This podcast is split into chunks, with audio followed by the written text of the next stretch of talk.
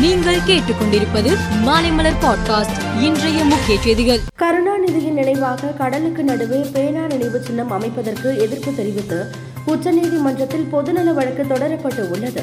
சென்னையை சேர்ந்த தங்கம் ராமநாதபுரத்தை சேர்ந்த நல்லத்தம்பி உள்ளிட்ட மீனவர்கள் சார்பில் மனு தாக்கல் செய்யப்பட்டு உள்ளது. மீனவர்களின் கருத்தை அறியாமல் இந்த சின்னத்தை அமைக்க அரசு முடிவெடுத்து உள்ளதாகவும் நினைவு சின்னம் மற்றும் அதற்கான பாதை கட்டுமானங்கள் அமைப்பதால் மீனவர்களின் வாழ்வாதாரம் பாதிக்கப்படும் என்றும் மனுவில் கூறியுள்ளனர். இந்த வழக்கு விரைவில் விசாரணைக்கு வருகிறது. ஈரோடு கிழக்கு சட்டமன்ற தொகுதியில் தாக்கல் செய்யப்பட்ட வேட்பு மனுக்கள் இன்று பரிசீலனை செய்யப்பட்டன. காங்கிரஸ் அதிமுக தேமுதிக நாம் தமிழர் கட்சி வேட்பாளர்களின் மனுக்கள் ஏற்கப்பட்டன. வாபஸ் பெறப்போவதாக அறிவிக்கப்பட்ட அமமுக வேட்பாளர் மனுவும் ஏற்கப்பட்டது. ஓபிஎஸ் அணி வேட்பாளர் மனு வாபஸ் வாங்குவதற்கு முன்பே நிராகரிக்கப்பட்டது. பருவம் தவறி பெய்த மழையால் பயிர் சேதம் ஏற்பட்டுள்ள டெல்டா மாவட்டங்களில் கொள்முதல் செய்யப்படும் நெல்லுக்கு ஈரப்பதம் தளர்வு அறிவிப்பது தொடர்பாக மத்திய குழுவை தமிழகத்திற்கு மத்திய அரசு அனுப்பி வைத்தது.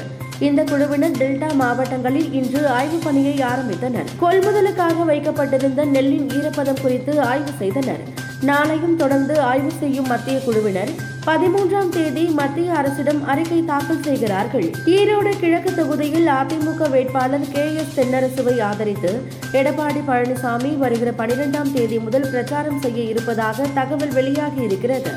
பனிரெண்டாம் தேதி பிரச்சாரத்தை தொடங்கும் எடப்பாடி பழனிசாமி தொடர்ந்து ஐந்து நாட்கள் தீவிர பிரச்சாரம் செய்ய போவதாகவும் தகவல் வெளியாகி இருக்கிறது. வங்கிகளுக்கு ரிசர்வ் வங்கி அளிக்கும் குறுகிய கால கடன்களுக்கான வட்டி விகிதமான ரெப்போ விகிதம் ஆறு புள்ளி இரண்டு ஐந்து சதவீதத்திலிருந்து ஆறு புள்ளி ஐந்து பூஜ்ஜியம் சதவீதமாக உயர்த்தப்படுவதாக ரிசர்வ் வங்கி கவர்னர் சக்தி காந்ததாஸ் அறிவித்தார். ரெப்போ விகிதம் அதிகரிப்பு காரணமாக வீடு மற்றும் வாகன கடன்களுக்கான வட்டி மேலும் உயர்கிறது. துருக்கி மற்றும் சிரியாவில் அடுத்தடுத்து ஏற்பட்ட நிலநடுக்கம் பல்லாயிரக்கணக்கானோரின் உயிரை காவு வாங்கியுள்ளது.